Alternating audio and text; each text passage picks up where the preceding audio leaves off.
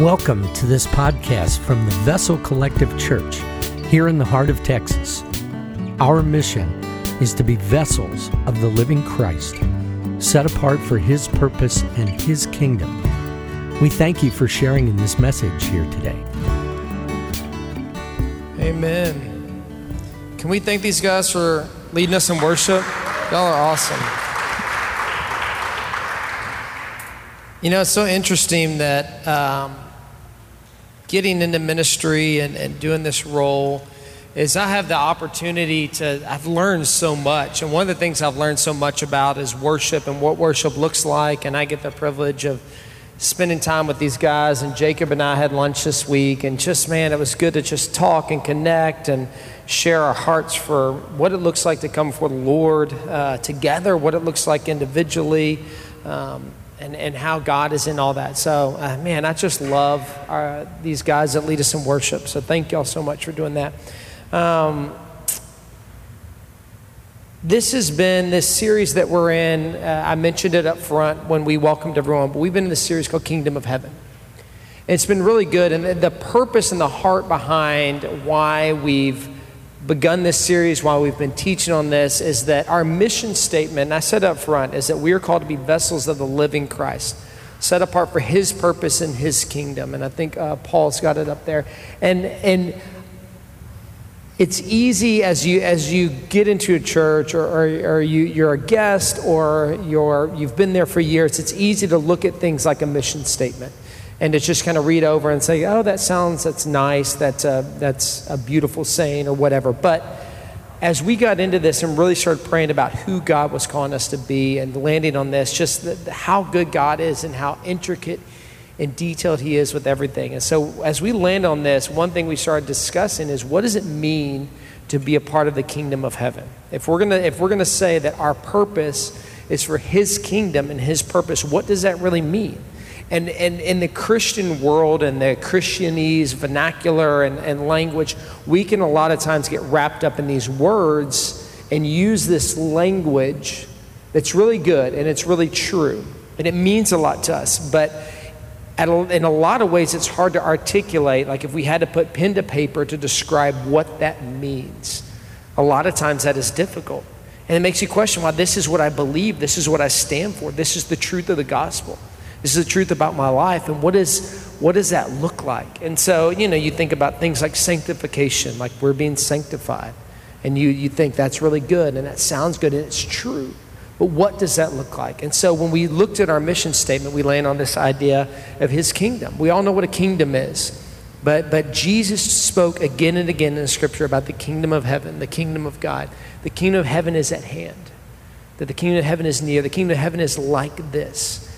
And so he continued again and again to point to that. And so we began this series on looking at Scripture, looking at Jesus' life, looking at the things that he spoke about, that his disciples spoke about, that the Old Testament pointed to, um, that we're walking in today. And so that's really how we got there. And so um, we're going to continue that this morning, and then next week is going to be our last week uh, of the Kingdom of Heaven series. And it's been really good. And I mentioned this a few weeks ago, but this is in no way, shape, or form an exhaustive understanding of the kingdom.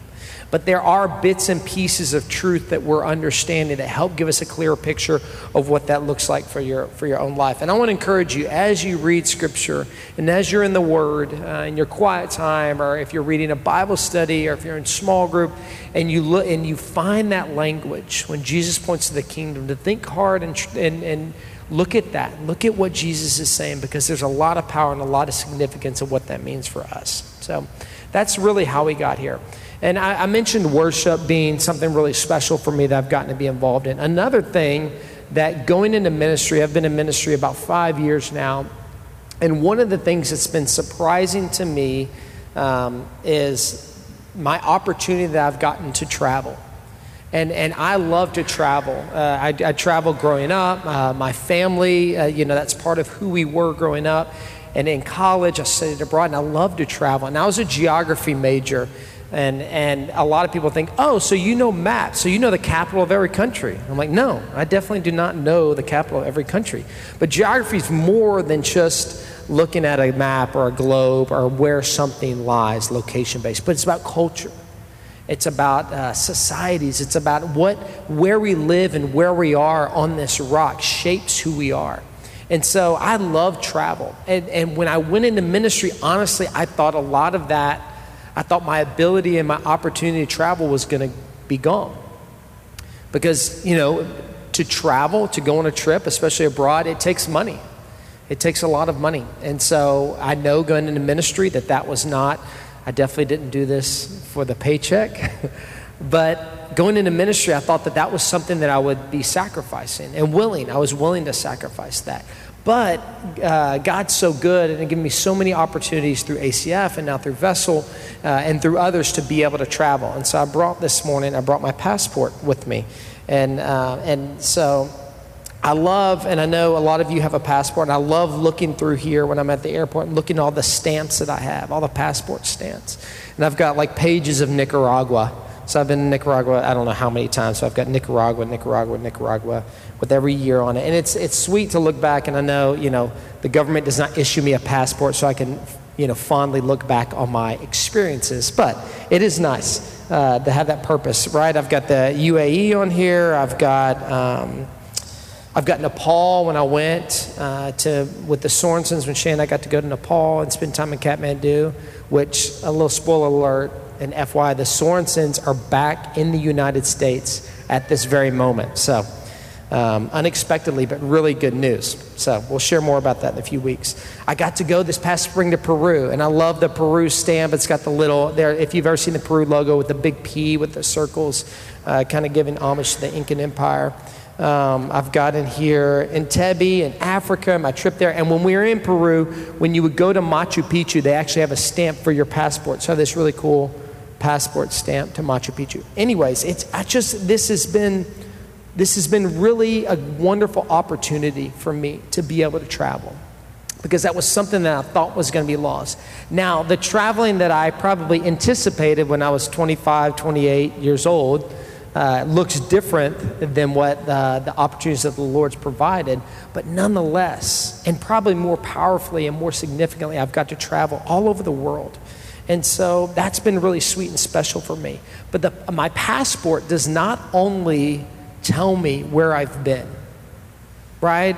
It doesn't only tell me that where I've been, my passport also tells me where I'm from. Right here on the first page, it says United States of America. It tells me the country that I'm a citizen of. This is where I belong. This is who I am. And no matter what country I go to, no matter if I'm in Nepal or Peru or Mexico or Nicaragua or Africa, no matter where I am, I'm a citizen of the United States of America because my passport says so. And just because I travel to another land or travel to another country or travel to another continent does not change my citizenship. This is where I was born. This isn't something that can be lost. It's who I am. So your passport not only documents where you're going and where you've been for the US government, but it documents who we are.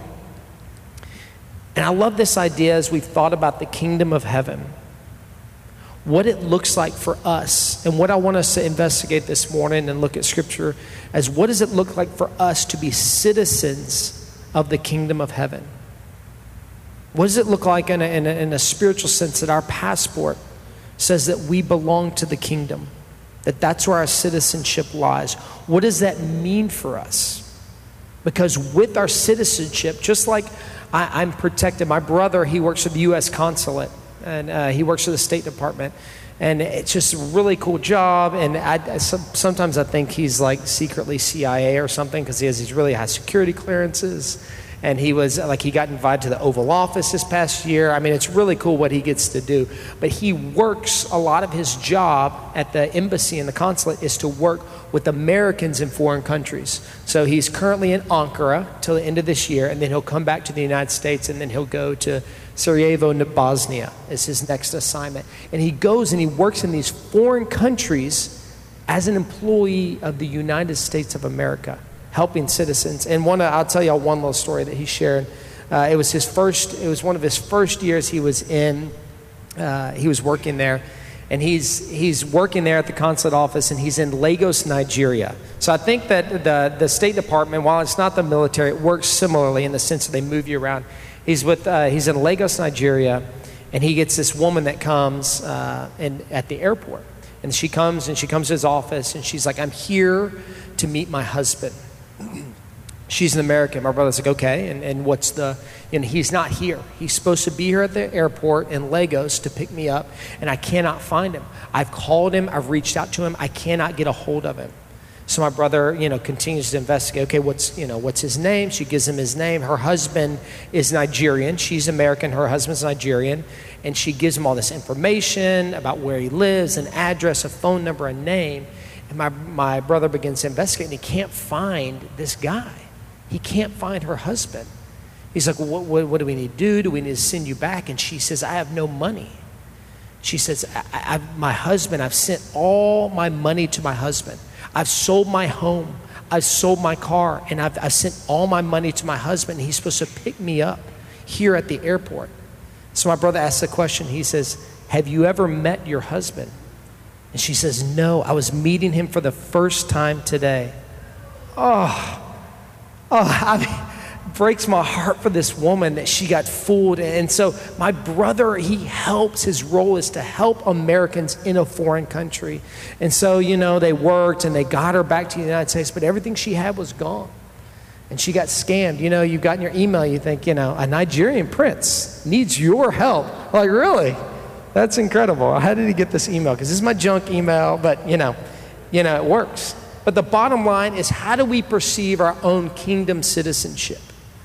Because in Scripture, it was clear that it was very real to them. It's obvious that when Jesus taught and when Jesus spoke, he talked about the kingdom of heaven. Like he, he said, it was at hand, it was right near. Here it is. It's coming. It looks like this. It smells like this. Your kingdom come. Your will be done now and so Jesus and his disciples, and you look at the writings of the Apostle Paul, and you see all of, they, they spoke again and again about the kingdom. And they, they saw themselves as citizens of the kingdom of heaven. And it was obviously that when the disciples spoke about it, they spoke about it like it was now or tomorrow. Every moment, every, every letter that they penned was with anticipation of the coming kingdom and the kingdom of, of heaven being at hand. And so I wonder, I think, were they disappointed? When they got to the end of their life, were they disappointed with it was their anticipation for this coming kingdom? But the truth is, is that their anticipation wasn't a kingdom of the future, it was a kingdom of the now. And we live in a Western, civilized Christian country and culture, and I don't think we have that same perspective about the kingdom. I don't think we truly see ourselves as citizens of the kingdom of heaven. When I hear the writings of these, of these guys, and I see what Scripture says, and I look at my own view, there's something to me that doesn't line up. That I, I don't feel, I don't sense, I don't identify in the same way. And so I think when we boil it down to this mission statement of being called for His purpose and His kingdom, I think it's important that we look at what it means for us. If you call yourself a Christ follower, if you've given your life to Jesus Christ and you've been born again, that what does it look like to be a citizen of the kingdom? So I want, I'm gonna, we're going to look at some scripture and I'm going to pray for that. So let's, let's pray and we'll jump into what God says. Dear Lord, I thank you for, for that, Jesus. I thank you for the idea that we belong to the kingdom now, that our citizenship and the rights of the kingdom aren't something that's to come, but it's, it's, it's here now, Jesus. I just pray that as we get into your word this morning, God, that you just speak to us clearly, God, that you soften our hearts, that you use your word, God, that you use my words to speak to us, to encourage us, to give us a better picture of what that looks like. God, I pray for shame this morning. Just as we worship, you laid that on my heart. God, I pray that you would free anyone in this room from any level of shame that we have, for whatever reason it is, God. I just pray for freedom for that and that, that you can set us free from that this morning to really take an honest, hard, real look at our own lives not in a sense of shame, but in a sense of wanting to know you more, wanting to be a citizen of the kingdom, wanting everything that you have for our lives. Jesus, I pray that our salvation in you is not a ticket that's punched to avoid hell. God, but our salvation in you is life. And it's rich and it's deep and it's beautiful and it's mysterious. God, and there's things that we don't even know about that, God, that you want to reveal to us. So I pray that you reveal that to us this morning. God, we pray that these things in the name of your son, Jesus. Amen. So if you would, go ahead and pull out your Bible. If you need a Bible, our guest services team is at hand. And they can, uh, if you just raise your hand in the air, they can give you a Bible and you can pull up your phone. I'd love for you to read along. And so we're going to jump around a little bit. And so if you want to jot these down, um, you can, and we're going to jump around a little bit. I'll tell you where we're going to be, and then we'll walk back through it. Uh, so we're going to look at Ephesians 2. We're going to be in Second Corinthians and a couple scriptures in Matthew, in chapter Matthew 8 and Matthew 16. So if you want to bookmark those or write those down, Ephesians 2, 2 Corinthians, Matthew chapter 8 and 16. And we're going to bounce around a little bit, but we'll start with Ephesians chapter 2, verse 19 and 20. And it's this idea. Um, Paul is writing to the church in Ephesus, and he's writing about this same idea. He's encouraging uh, this church and this, this local body of Christ um, and in, and in a, a, a supernatural way to Christians all across the globe for the eternity of time. He's telling us this in, in Ephesians chapter 2. Verse 19, he talks about this when it comes to being a citizen. And this is kind of going to be, um, kind of set the course for us this morning. Verse 19 says, Consequently, you are no longer foreigners and strangers, but fellow citizens with God's people and also members of his household, built on the foundation of the apostles and prophets, with Christ himself as the chief cornerstone. And so Paul encourages them. He says, you're, you're no longer foreigners or strangers, but you are citizens with God people. And he points to our citizenship. And so, as we look at our own, and I don't want you to think, uh, think about yourself individually, think about us as a body of Christ, and think about you you, us being citizens together with God's people around the world. And so, there's a few things that I think help us understand that better. And the first is going to be completely and totally contradictory. The first is this is that we are foreigners. The first idea and the first thing we need to understand is that we are foreigners. And what I mean is that, that obviously contradicts that obviously contradicts what um, the scripture I just read said. It says, You are no longer foreigners. But this idea of us being foreigners is, um, is that we don't have dual citizenship.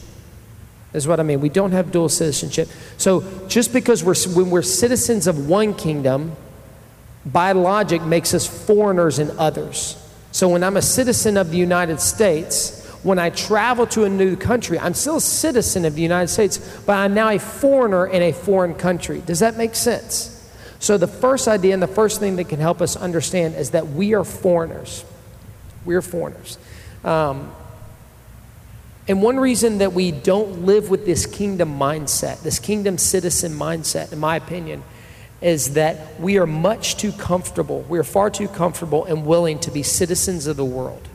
And the first thing you have to understand about yourself, if you call yourself a Christ follower, is that you live in this world, but you are a foreigner here and on earth. That while you're a citizen of the kingdom of heaven, that now makes you a foreigner here on earth. This, we do not have dual citizenship. And Scripture clearly says so. Scripture talks again and again about that the flesh and the spirit are combatants. They can't coexist. They can't commingle. They are in competition with one another. And when the, when, the, when the spirit is alive, the flesh is diminished. And when the flesh is fed, the spirit is starved. And the same idea about our citizenship is that, that first and foremost, we are foreigners here on this earth. But the truth is, is that we don't see ourselves that way. We look at our earthly citizenship and we're very comfortable what it looks like to be a citizen of the world we're comfortable here, especially in, in the, the culture and the circumstances that we live in middle class America.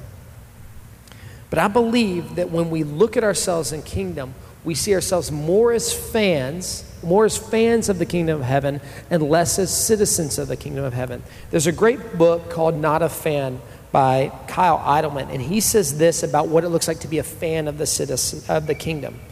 To be a fan of the kingdom. He says the biggest threat to the church today is fans who call themselves Christians but aren't actually interested in following Christ.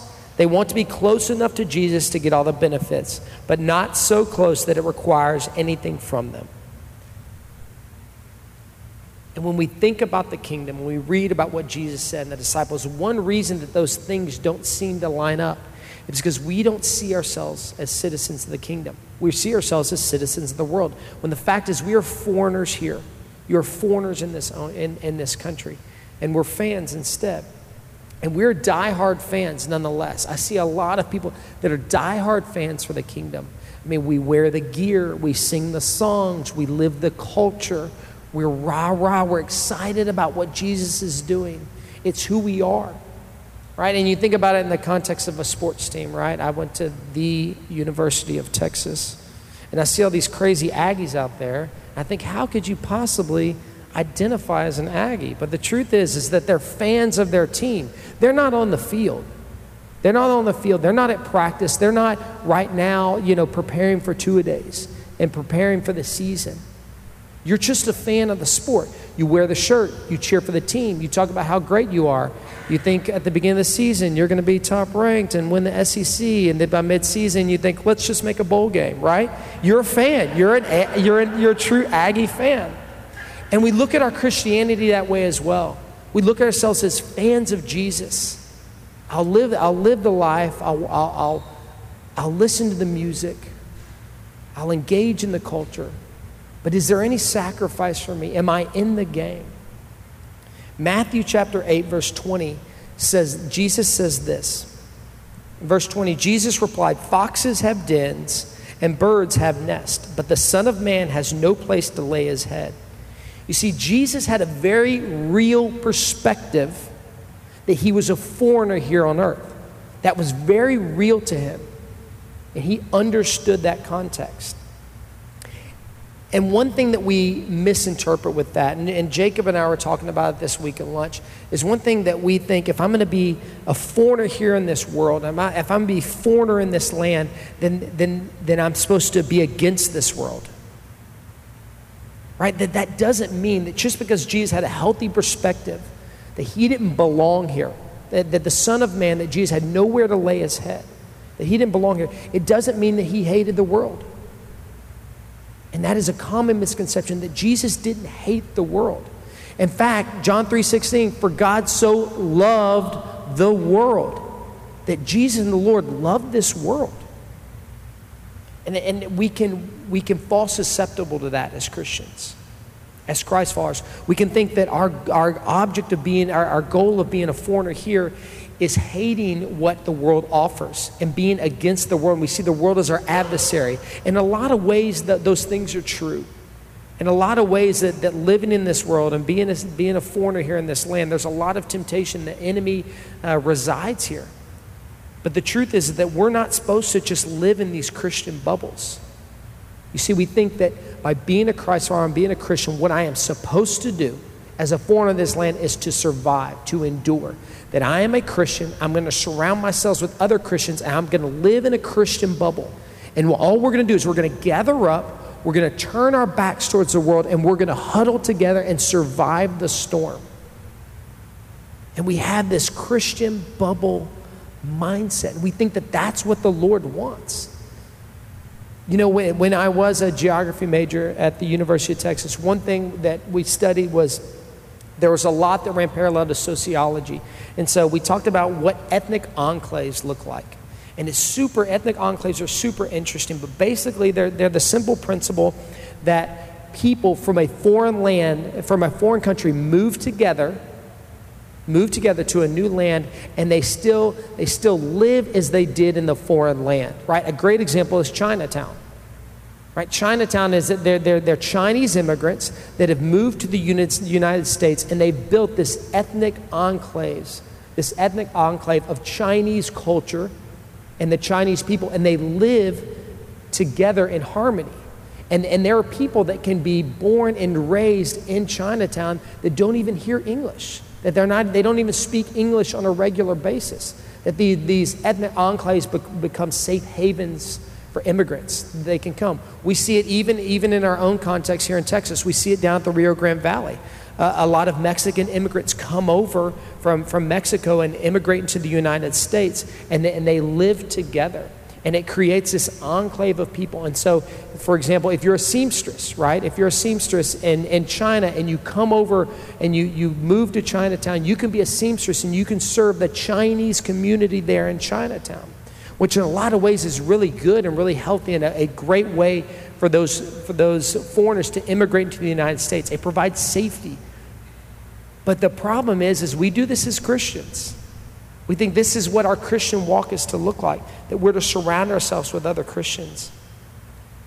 And we're never to interact with the world. And we're just, we're just to survive until the end.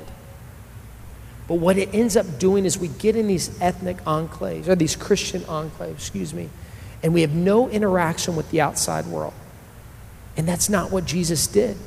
As foreigners here, it means that we aren't to hate this world and just to huddle up with other believers, but we're to have a relationship with the lost. And I, I you, you guys know that my heart and what I feel God's called me to do is, is I'm an evangelist at heart.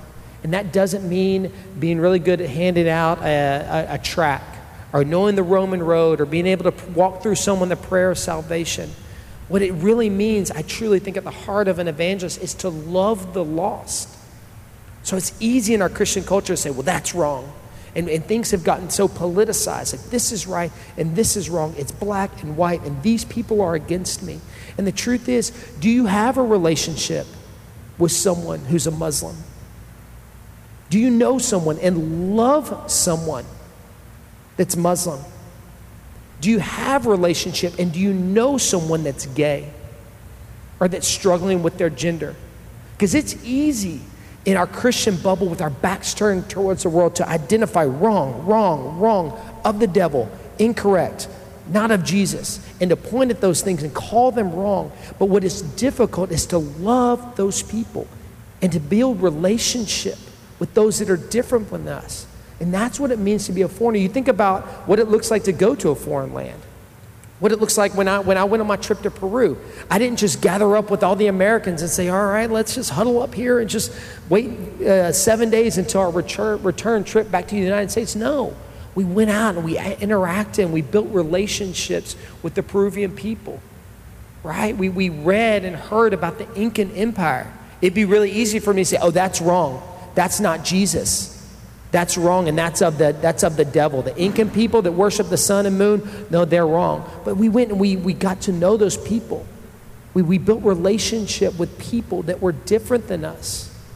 And so the, the, I think us having a healthy mindset of what it looks like to be a foreigner on this earth gives us better perspective of what it looks like to be a citizen of the kingdom.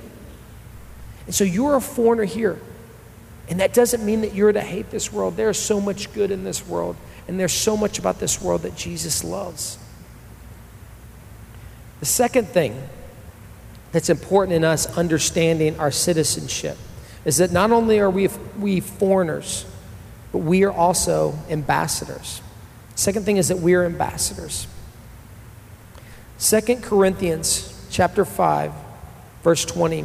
And I'm going to read uh, the New King James Version because I love uh, how this is translated. It says this Now then, we are ambassadors for Christ, as though God were pleading through us. We implore you on Christ's behalf, be reconciled to God. Is what Paul writes to the church in Corinth. He tells them that, that we are ambassadors for Jesus Christ. Not only are we foreigners here on this earth, but we are ambassadors and we have a job to do. And, and I chose this uh, New King James Version because I love the language here. I love this idea that is that we are pleading, that, that God is pleading through us. And that, that we're imploring you, that I'm imploring you on Christ's behalf to be reconciled to God.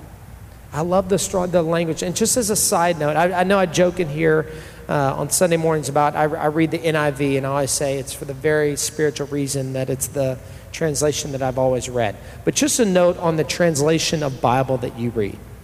is that, that as long as whether you read NIV, whether you read King James and you're old school, or you're ESV and you're smarter than me, Jackson in the back, and you're smarter than me, whatever the reason is that you choose, the important thing is as long as you have a healthy translation of Scripture, and, and, and I do believe in sticking with and being consistent because it helps with Scripture memorization, it helps with how it reads.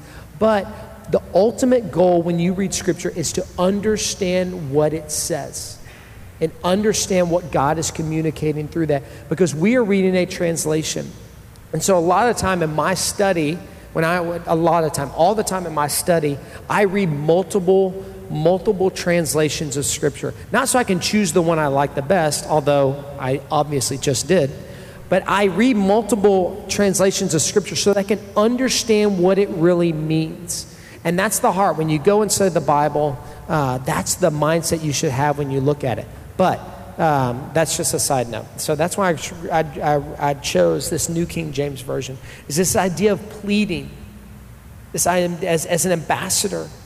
It's as though God, it's as though God is pleading through us. It's this, I, this word pleading means to beg. It's that God is begging. He's so desperate. As ambassador for Christ, when he sees the world, he's so desperate for us and he's begging for us to be reconciled to God. This idea that we implore you on Christ's behalf. Imploring, again, is a desire or a beg or a longing for, but it's wrapped in the context of prayerfully. To implore someone, if, I, if I'm imploring my neighbor to begin a relationship with Jesus, to investigate Christ, right? To take a look at their life and, and to know, if I'm imploring them to know how much Jesus loves them it's not just a moment, but the, but the, the translation literally means to prayerfully beg. It means I'm praying for that person. It means my, my, as I'm imploring them to be reconciled to Jesus Christ. It's not only through words, but it's through prayer. It's my heart is in it. It's that, and it's not because uh, I'm an ambassador and I have to do this job. It's because I love them and I care about them and I want them to know what salvation in Jesus Christ and life in Christ really looks like. Not so they're not going to hell right? Because there's life there and there's purpose there.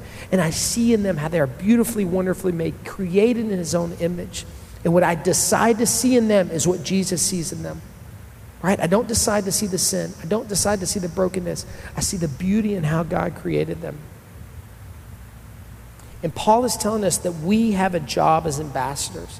And so when we think about this in a foreign context, what it looks like to be in a foreign land, and like, you know, my brother working for the State Department is, is how I think about it. The first of all, when you're an ambassador, and when you're an ambassador to a foreign land, the first thing is you're focused on the king's agenda.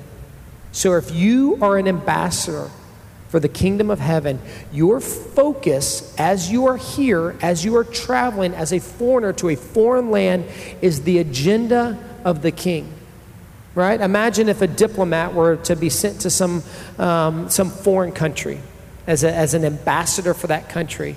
And they get there and they go to Italy and they're in Florence and they, you know, shop around and they're drinking wine and they're going and they're seeing all the sights and they get to the end of their trip and they didn't meet with anyone. They didn't do what they were supposed to do. They just, they took all their job and responsibilities and agenda and just completely ignored it and do what they want to do. What would happen? They would say, what are you doing? What are you doing? You're an ambassador for this, you're an ambassador for the United States of America.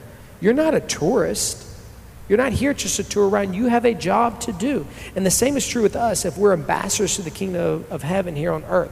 It means that every relationship, every circumstance, every opportunity in our life, it's filtered through the mind of what is best for the kingdom. What's best for the kingdom of heaven? What is the kingdom thing to do? What is the kingdom decision? And that that I'm giving you a heads up, that complicates things in our lives. Is that complicates things for you? Is a lot of times we can look at, for example, a new job. And you've got opportunity for this new job and you're really good at it and you love it and it's great. And then you begin to think, but what is best for the kingdom? And that can complicate things because the decision to do this is obvious. The decision to take this job is obvious. But then you start looking at the kingdom of heaven and you start thinking, man, look at the work I'm doing here where I am. And although I'm at a job that I get paid less, I'm in a job that I have a lot of relational equity with people. I've had the opportunity to share my faith. with, with, with people that I love. I've begun relationship with, with people that don't know Jesus Christ, where we begin to have spiritual conversation, begin to talk about Christ. And man, this would be a great opportunity to go and do this. But I really feel what God is doing here at my current job and my current role is bigger, is bigger than all the benefits of this, is a, is, is a, is, is a kingdom mindset. That God is doing something for his kingdom here. You know, I, I, talked about traveling for me and, and the opportunity that I've gotten in ministry to travel. And I joked at the, at, up front, but the truth is, is that when I think about traveling, you think about traveling to a foreign land, you think about vacationing. And for me, all, a lot of my passport stamps have not come in the spirit of vacationing, although some have. But a lot of the work that with I've, I've gone to do has been work of ministry. And, and so we joke Shay and I, I spent our 10 year anniversary in Nicaragua, in, in Central America, very tropical land, right? We've been married 10 years. We go, we get on a plane and we go to, you know, this very tropical place. We go to Nicaragua. In 10 years, it's so romantic. We dig a ditch together. That's how we spent our 10 year in Nicaragua. So we're like traveling this feel like, what are you doing for spring break? Oh, we're going to Central America. It's our 10 year anniversary so that we can dig a ditch. We didn't go to the beach. We didn't go, uh, you know, uh, what do you call it, zip lining through the canopy or whatever, see the jungle. We went and dug a ditch together. And uh, we went to Nicaragua and we traveled back and forth. And, and so we stayed in this, you know, we stay at this posada there, this little, um, this, uh, this, it's called the Quinta. It's, it's like a hotel, but they feed you, but there's no AC. And so here we are on our 10 year anniversary, and we've been digging ditches all day. At the end of the day, I'm like, hey, babe. She's like, no, it's too hot. It's too long. I've dug ditches all day. No, buddy, it ain't happening. Sorry, as romantic as it is. But the truth is, is man, we could not, we, there are moments there that were so special to us that we got to teach together. And we're digging the ditch and we're hearing the testimony of this woman that brings us to tears. And we think, man, I wouldn't trade the Bahamas or whatever, anything in the world to not come here and to do the work of the ministry. And that's what the kingdom looks like. That it's not always easier. It's not always what we think it should look like or how we envisioned our life. But the purpose in that, as an ambassador for Christ in a foreign land, is so much more significant. It's pursuing joy and not happiness. And that's what it looks like to be an ambassador. So, not only are we foreigners in the foreign land that we live here, not only do we have a job to do, we're ambassadors, but the last thing is that we are citizens. The last truth, and for you to understand, is that we are citizens of the kingdom. You know, this last week, we celebrated the 4th of July, this past Thursday. And uh, I know this is silly, but one of my favorite things to do on most holidays, the 4th, is to get on social media and to see everyone. And normally I'm like social media, I'm kind of anti. Like, I don't want to see, you know, your kid's birthday or what you're eating for lunch, or I don't care that someone did something terrible to you online. But man, I love on a holiday, especially 4th of July, you can get on there and you can see man, you can see people and they're celebrating. They've got fireworks and the kids are decked out. I love it. I love it. I love scrolling through those pictures. Uh, and, and, and I think, man, I looked at those pictures this week. I thought, man, this is where we belong. This is our country. Man, how good it is that we are citizens and that we have freedom of the United States of America, that we can worship in freedom, that we can, we can live lives where we have rights and protections of our country.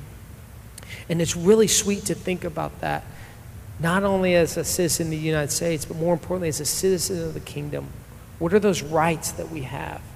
And, and it's that same feeling of you've been away on a trip for a long time, you've been traveling, maybe you studied abroad, or you've been on a work trip, and it's been really good.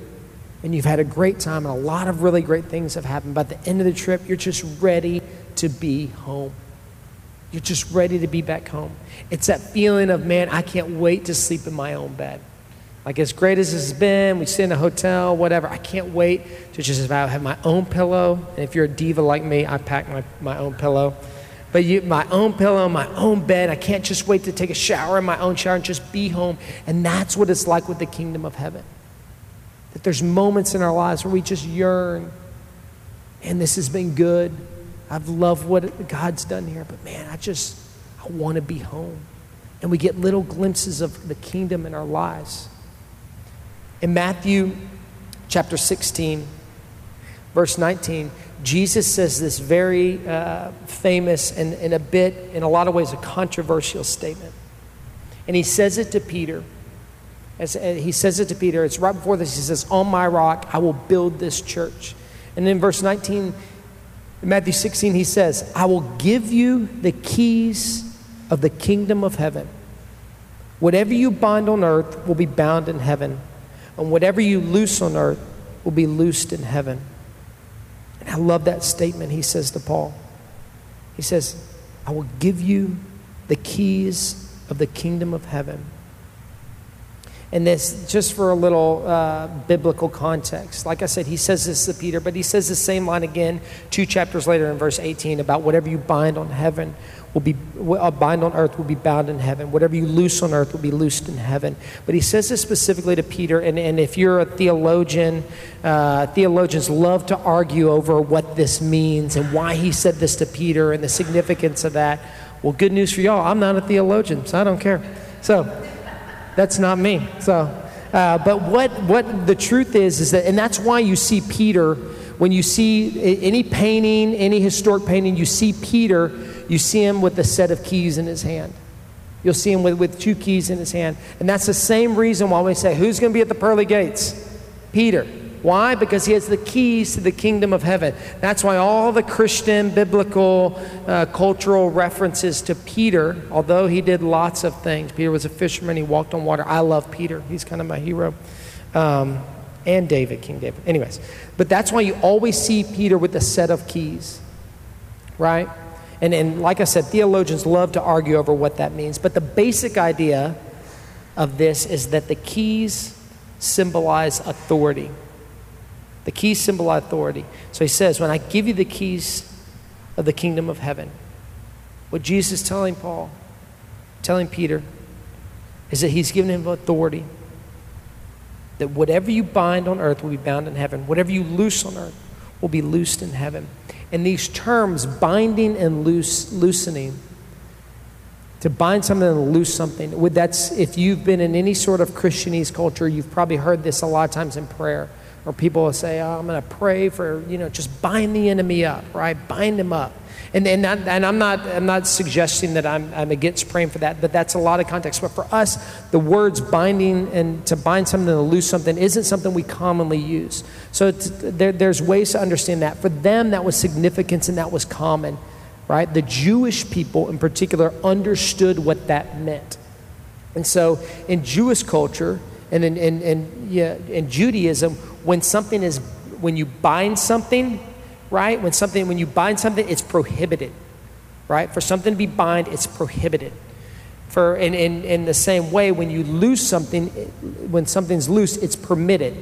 So to bind something means it's prohibited.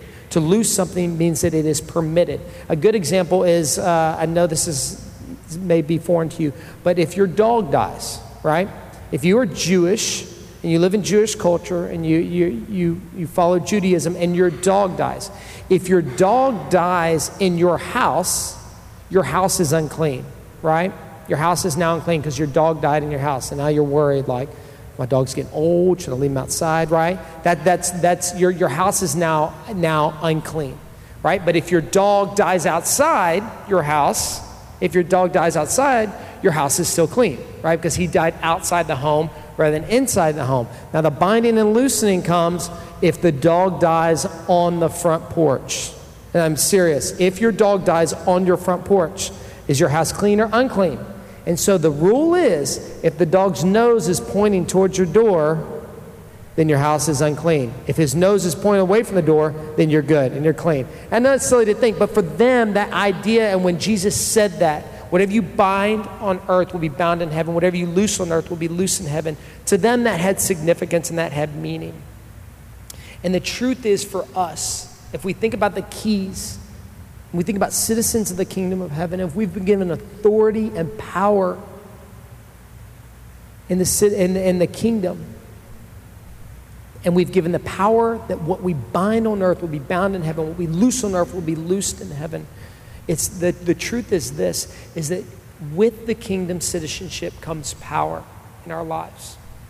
With it comes power in our lives. And it's the power that we are no longer under the bondage of sin, right? That those things, and we, we can pray in our lives and we can pray for God to forgive us and we can loosen things in our lives. If you struggle with anxiety or addiction, with the, the, the principle here is a kingdom of heaven, a kingdom, a citizen of the kingdom of heaven, right? You're now, you now have the power to loosen that from your life, to get freedom from addiction. That doesn't mean that it's going to be easy. That doesn't mean that you just say and chant magic words and now everything is magically okay. But the, the fact that you have power over that.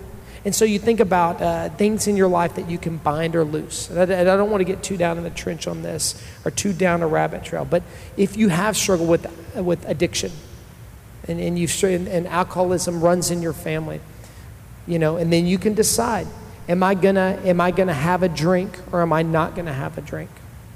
Right? If I, if I never struggle with addiction to go out and to have a glass of wine with dinner, that that is something that you're to allow, that you're to permit. Right? But if not, if you have struggled with addiction, that I'm not going to do that in my life. Right? If you struggle with, uh, if you struggle with lust, right, and, and viewing pornography, you can say, I'm not, I know that that's a struggle for me. I know that I've been given freedom from that. And so I'm not watching R rated movies. I'm not going to do that. I'm permitting that in my life. I'm permitting that in my life. I'm prohibiting that in my life, excuse me. I'm saying that and I'm looking at all people, it's like, I'm prohibiting that in my life. Is that, that I'm gonna I'm gonna prohibit watching R-rated movies because I know there's a temptation there. And I know that there's temptation there that's to lead me down something that I struggled with before. And that's what it looks like. There's no power or authority, no one telling you those things in your life. And don't get me wrong, there's sin and there you have sin in your life, and there are certain things, if it's uh, to murder, you are not permitted to murder, right? But, but when we think about our own lives, we have the power of Christ in our lives. And, and backing up to the scripture we read when we talked about being ambassadors, he said that we are to be called to be ministers of reconciliation. Ministers of reconciliation. So when we think about our, our citizenship of the kingdom of heaven, what does it mean that we're called and we're called to reconciliation? This is what we've been called to do. To reconcile means to restore relations, to cause to coexist in harmony. And this idea to restore relationship with Christ. And that you want to know that as an ambassador, what it looks like is it means that we are called to restore relationship with Jesus. And the truth is that we are calling people to be reconciled to God not for God to be reconciled to people. That as ambassadors, as citizens of the kingdom, our job and our message as an ambassador, you don't just have the king's agenda, but you speak for the king. And what you what our message is and what we tell people is be reconciled to God, that God has made a way, that God has given freedom. So as we close this morning, as we've talked about what it looks like to be kingdom citizens, what I want you to do is I want us to think about the context. I want you to think about what it looks like to be a, a kingdom citizen now in your life. What does it look like now for us to be the king, uh, kingdom citizens? And the truth is, in 1 Corinthians chapter 4, it says, For the kingdom of God is not a matter of talk, but of power. The kingdom of God is not a matter of talk, but of power. And we can stand up here all we want and talk about what it looks like. But there's power and opportunity in your life. That with kingdom citizenship comes power in your life. And it's the, it's, it's the same power that put every star in the sky, the infinite amount of stars that we have. And not only did he put them in the sky, but he named them. It's the, the, the, same power that knit you together in your mother's womb, that knows the number of your hairs on your head. It's the same power that, that shook the ground in prayer in Acts chapter 4. That's the power that we have as citizens of the kingdom of heaven. It's the power to throw a mountain into the sea just by saying the words. And so, as we finish this series next week, and as we as we move on from this Kingdom of Heaven series, I want you to take a hard, honest look at your life and ask yourself Do I see myself as a foreigner? Do I, do I, or do I see myself as a citizen of this world? Or do I see this as a temporary place that I am visiting, but that I don't belong? And ask yourself do I take my call to be an ambassador for Christ seriously? Do I walk out every day and realize that my agenda is the agenda of the kingdom? That when I speak, I speak for the king. That when I represent my life, what I represent is the kingdom of heaven. And do you do that in your life? And the final thing is that are you truly a citizen of the kingdom? Do you know the power of reconciliation, the power of salvation in Jesus Christ, that you've been set free? Let's pray. Dear Lord, I thank you for this morning, Jesus. I thank you, God, that our citizenship into the kingdom, God, is not earned. It's not something that we have to fight for. God, that it's freely given to us. Jesus, that you, that you made a way, God, for us to enter into your kingdom as citizens, not at the end of our life, but now and today. Jesus, I pray that you enable us to be ambassadors for you here on this earth. That as we walk out of this room, that we don't step out of our kingdom citizenship and step into our citizenship of the world. God, that we walk out of here as citizens of the kingdom and as ambassadors for Jesus Christ. God, with purpose and power and with agenda. God, would you give us opportunity to love the foreigners that we surround ourselves with? God, to love those who are different than us to love people that don't know you. God, to, to build relationship, not without agenda, God. The people that are lost. I pray that for our church, for Vessel, Jesus, that you make us ambassadors for you, God. That you enable and empower and encourage and give us opportunities to go and do that into the world. That when we think about growth and we think about our church growing, that it's not in this gym on Sunday morning, but it's for your kingdom. God, I thank you for this morning. Uh, pray that you enable and empower us to do that today. We pray these things in your name. Amen. Thank you all for being here this morning. We thank you for listening today and pray that you are blessed by this message. We invite you to join with us on Sundays or connect with us at our website, vessel.church.